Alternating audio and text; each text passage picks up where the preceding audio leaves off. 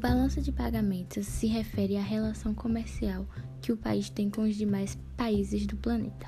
Com o mundo globalizado, os países fazem cada vez mais comércio entre si, sendo que existem aqueles que vendem mais do que compram e os outros que compram mais do que vendem. O resultado dessas operações acabam formando o balanço de pagamentos.